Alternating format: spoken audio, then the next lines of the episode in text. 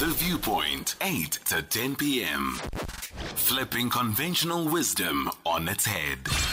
Songezo Mapete on SAFM. 71 years was the last time the United Kingdom had a coronation ceremony. Then it was for a young Elizabeth following the death of her father, who only assumed kingship following the abdication of his older brother.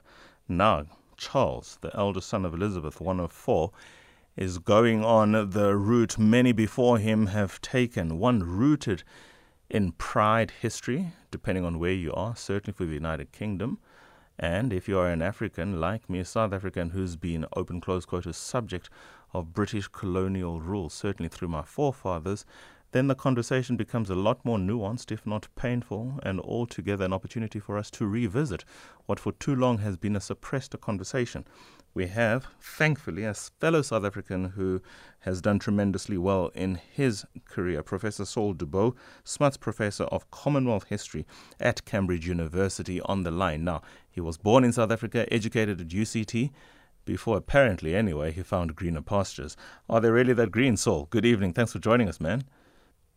Seems like we have a challenge. Nonetheless, let me just open this conversation because I would imagine the the, the, the, points that we ought to cover here would be sufficiently engaging for you at home in South Africa. First of all, do you have an opinion on the coronation happening this weekend on Saturday the 6th?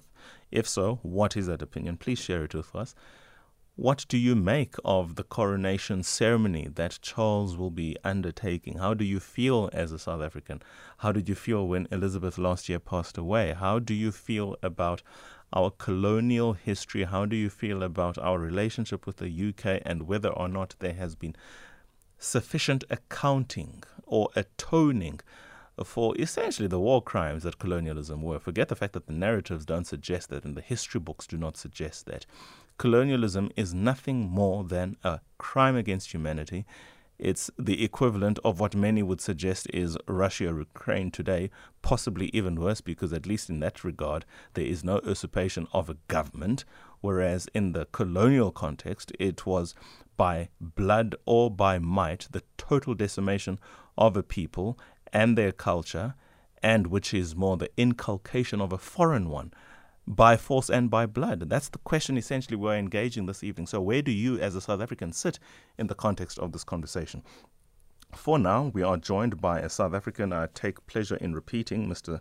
Professor, I beg your pardon, Professor Saul Dubow, Smuts Professor of Commonwealth History from Cambridge University, but he's first and foremost one of our own, born in South Africa, Cape Town specifically, and attended UCT even as late as that. So Saul certainly does understand the features of what South Africa is all about, given his many research areas of interest and topics and publications, and now where he's at. So he's as good a person to have this conversation in this hashtag International Affairs segment on SAFM. Saul, good evening. Thank you so much for joining us. Good evening. How are you? I'm very well, thank you. Let's talk about this weekend. Generally, the sentiment, the mood in the United Kingdom. Well, um, it depends. You know, I think Britain is uh, quite a divided country. If you uh, go back just a decade to uh, 2012 with the London Olympics, um, and you look at us now, it's a very, very different society. It's very divided. Brexit, of course, is both a symptom of that and a cause of that. And um, Queen Elizabeth died, and uh, recently, and there was a huge outpour Yeah, there certainly would have been a huge outpouring. The question outpouring of what? Outpouring of love, outpouring of tears, hatred, revision of history. It's a pity that we're not quite able to get the connection through as we typically would. Yeah. Um, sorry, that's all. We did lost you. We did lose your big pardon. But at the point at which we did, you were talking about yeah. the huge outpouring, huge outpouring of. Well, a huge outpouring of emotion. And I think generally, um, because of her dignity and the amount of time that she'd spent on the throne and so forth, um, whatever you feel about whether you're a Republican or a monarchist, uh, whatever your feelings about colonialism, she um, there was a tremendous amount of respect for the Queen. Um, Prince Charles has to prove himself as king, and as I was saying, um, he's coming to the throne in a much more divided uh, and angry society. So I think the mood is is is, is likely different. Uh, there are many people, of course, who are going to want to be part of street parties and uh, watch everything staying, and there is a minority yeah, we seem to be having uh, challenges with you there, Saul, because whilst I can hear you for the most part, but you're just breaking yeah. at critical intervals where I'm not quite able then to make connections and perhaps have follow up conversations. But I have heard you talk about the fact that Charles is going to be taking over at a time where Britain is more divided, certainly than certainly more now than it would have been in the reign of his mother. He doesn't seem to certainly, for sure, be as popular as his mother, and he probably wouldn't be, given the fact that she would have been a monarch for more than many people's lifespans at that stage, certainly. Right. Whereas Charles certainly still has to prove himself, and it doesn't help that perhaps it's still within fresh memory of his relationship with Diana, how it broke down, and how the fact that Diana passed away in 97, how many Britons felt about that, and how he and his response to that or lack of, and certainly that of his mother and father, mm. would have caused great hurt in Britain in 97. Oh, goodness. Okay, ladies and gentlemen, I propose we take a break. After the break, we let, let, us go to voice notes. Please drop us voice notes 0614 104 107. I think you've heard enough of the conversation to at least lend your opinion to this to enrich the conversation, and especially because I am struggling to connect through to the United Kingdom to Saul Dubow, South African, but now based at Cambridge University as the Smuts Professor of Commonwealth History. And we will talk about that Smuts Professor because that sounds like Jan Smuts, who did go to the United Kingdom, of course, and is in fact very much a respected politician in the United Kingdom. So there's plenty to talk about Commonwealth history, South Africa in the Commonwealth, and what this should mean going forward. Generally, anything to do with the coronation this weekend, our relationship with Britain and its colonial history with ourselves and the Commonwealth at large. Your calls, comments are most welcome. Please, if you want to call 086 000 2032, I repeat, 086 000 2032.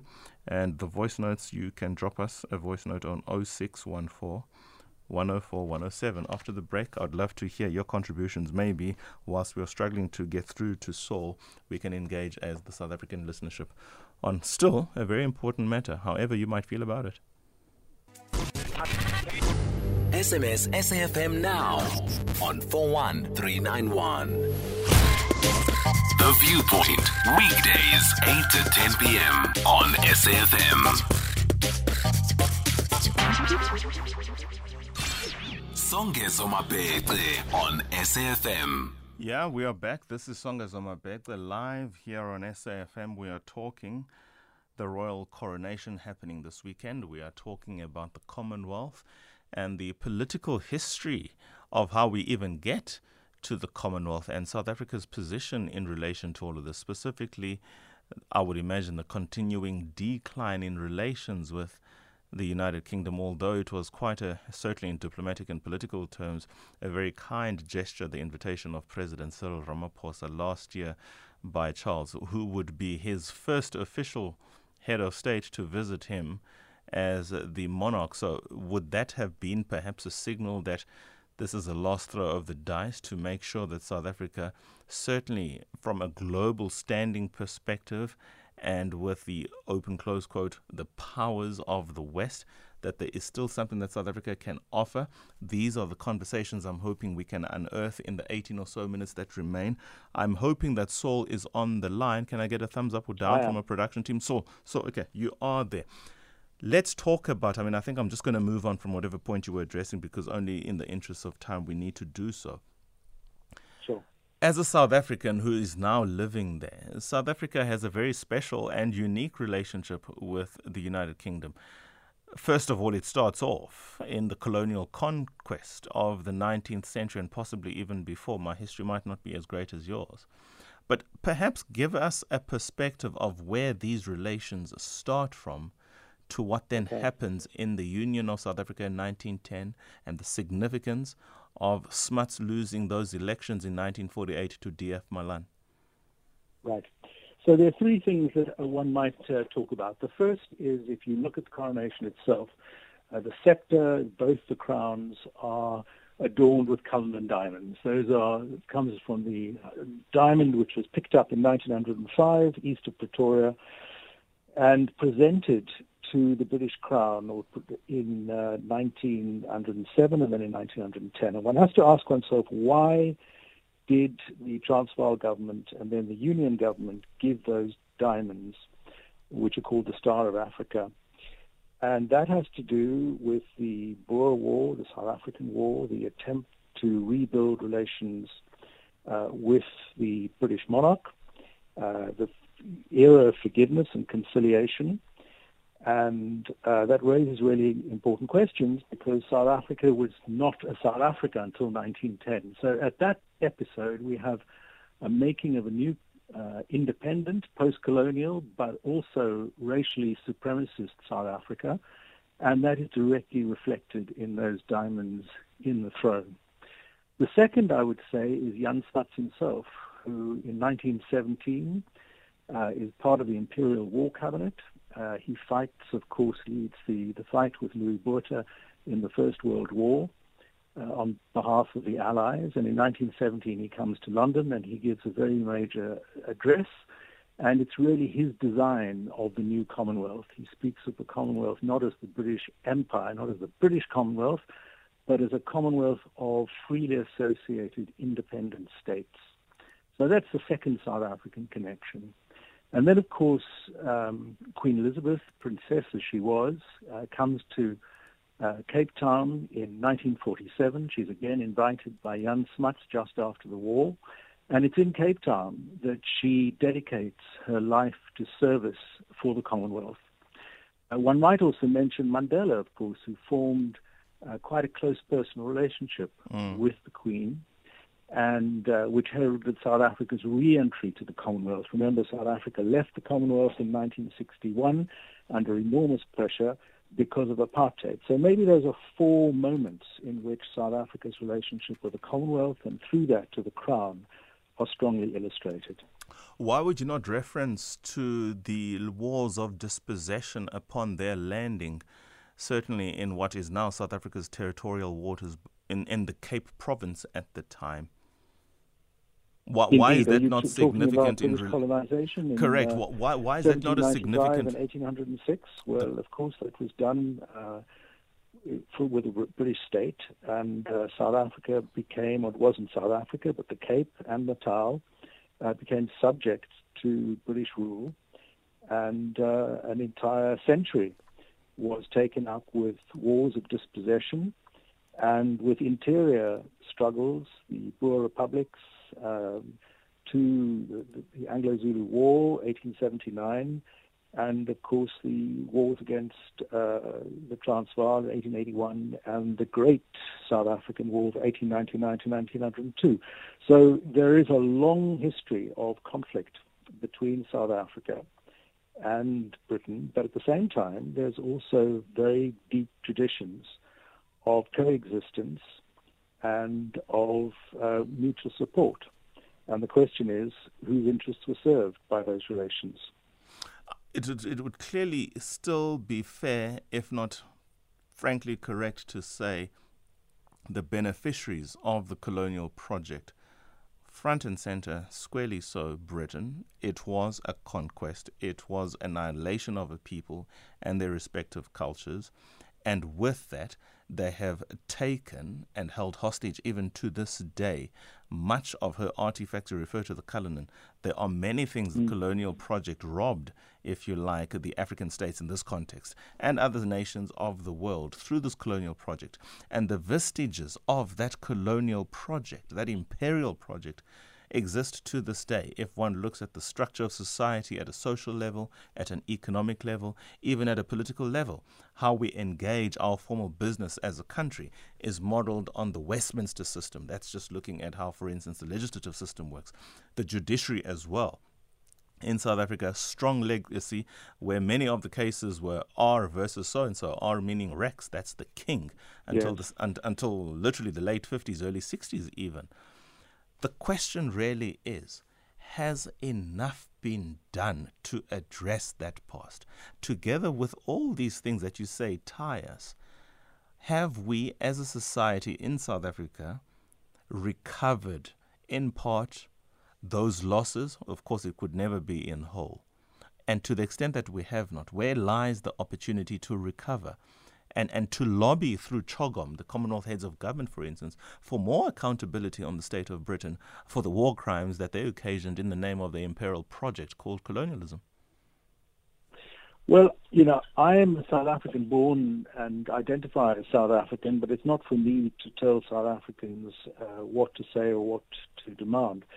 But going back to the coronation, what I would say is that the big challenge that Charles has, he has several challenges. The one, of course, is to be able to uh, acquire the kind of legitimacy that his mother had. The second is that much more so than was the case under Queen Elizabeth, Charles faces enormous pressures from the Commonwealth itself. Um, the, the, Queen, for example, you will remember, was uh, uh, opposed Mrs. Thatcher on sanctions and gained quite a lot of kudos uh, in the anti-apartheid movement in the mid-1980s for doing so. But since then, uh, the position of the monarch is, is, is, is, much more difficult. If we look at um, places like Jamaica, Barbados, the Caribbean, the awareness of uh, Black Lives Matter and of slavery, um, there are countries in the Caribbean which are wanting to become republics. Uh, Australia, for a long period of time, is also talking about uh, becoming a republic, and of course, Australia suffered its own genocide. So, South Africa is not the only uh, claimant to um, if reparations and certainly to a rethinking of the imperial relationship in quite fundamental ways. Um, and it's part of that challenge that Charles and, uh, and the monarch has to, has to face. Let's take a couple of calls as we engage Professor Saul de Smuts, Professor of Commonwealth History at Cambridge University, a South African born and bred at heart, who suggests that he is not quite fully in a position to speak for South Africans, although his opinion as a South African would certainly matter, as does yours at home. So let's go to Jude from Cape Town, our first caller on the segment. Jude, good evening. Thank you for calling. Your thoughts, please. Oh, hi, is that me? Yes, indeed. Hi, Jude. Um, okay, what I want to know is why did the ANC put us back into the Commonwealth? We weren't in before. And um, secondly, um, our president went to visit Charles recently, mm. and I've, I've, got a feeling that we're going to be an experiment for the Great Reset. So we need to get out of the Commonwealth. Plus, um, you know, England sold us down the river, or the whole of Zimbabwe down the river. And my father actually wrote to Sir Roy Welensky Hello. and told him to um, declare UDI, and he said they weren't yet ready. He left the file when he died. So I found this out afterwards. I never knew before. And um, and then um, Ian Smith declared UDI. What I want to know is when we went into the federation with Malawi and um, Zambia and it was Rhodesia and you know now what they called it's well um, they promised white rule to um, to Rhodesia, Zimbabwe, and they went back on that England went back on it. So England has made Rhodesia what it is today, which is a basket case. And I've got a feeling that they're now heading for South Africa. We do not need this great reset. We do not need our president to spend hours and hours with Charles and try and bring slavery to all the people in South Africa. We do know what's going on. And all I can say is I'll watch the coronation but I'm not happy. Charles thinks he's the Antichrist. I, somebody handed me a paper with a 666. He isn't the Antichrist, but he thinks he is. That's how evil he is. And my last point is give us back our diamonds. Yeah, well, Jude is certainly not mincing her words in relation to how she feels the colonial project, both then and now, as a neo colonial project seems to be unfolding, the emotion certainly carries in her voice. Let's go to Empangeni Begelihle. Good evening, sir. Good evening, How are you? I'm well. Go for it, please, Big. Great, man. You know, uh, uh, uh, as South Africa, there is nothing actually that we can attach as of significant point to the coronation of the, of the King of England.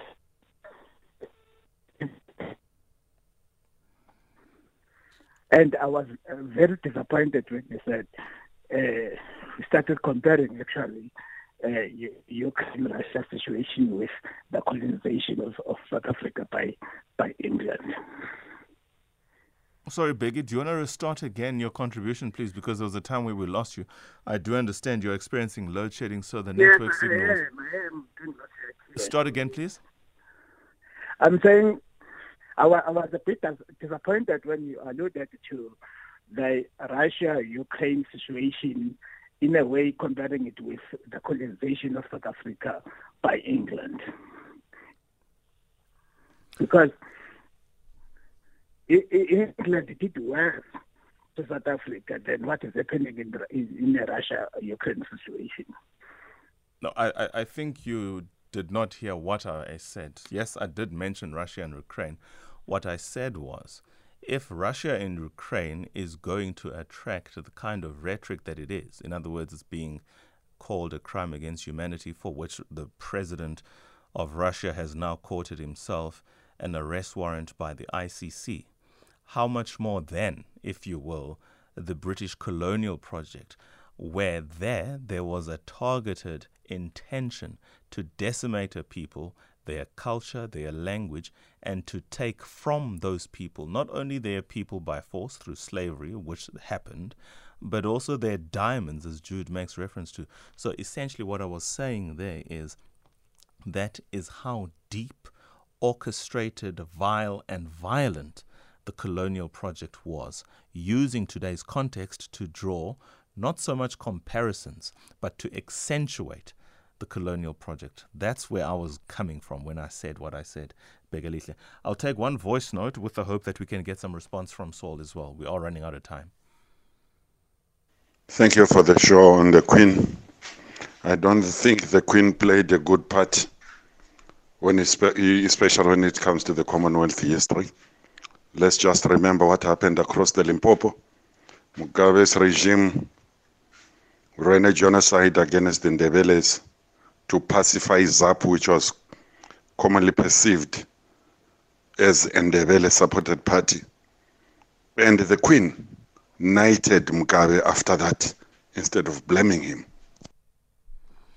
What do you make of these contributions there, Saul, from our listeners? Well, I mean, I can hear there's a lot of anger, and I understand that. And I think that uh, the Britain, the British state, and of course the British state is not quite the same as the monarch, has a lot to answer for. But I think that the story of uh, British involvement in South Africa over one or two centuries is a complicated one, and one shouldn't. Uh, earlier, one of your uh, speakers spoke about the ANC, and I think one should uh, remember that many of the founders of the ANC, one thinks of someone like Sol Plaatje, um, looked to the British monarch as uh, not just respectfully, but as an agent of protection, uh, as white South Africa post-Union was imposing segregation. Uh, and the ANC came to Britain to plead the rights of uh, black South Africans who were losing the franchise, land, and so forth in 1914 and 1919, and they were not uh, they were not well received because the British state at the time felt that its major contribution had been to help uh, or to assist or to be complicit in the creation of the Union with South Africa. And after that period, the ANC decided that uh, the you know the, the position of asking nicely, as it were, uh, was no longer an option. But I think it's also true to say that uh, South Africa was uh, removed, expelled under pressure in 1961 for what left because of uh, pressure in the Commonwealth, uh, anti-apartheid pressure. And somebody else asked why South Africa had gone back in.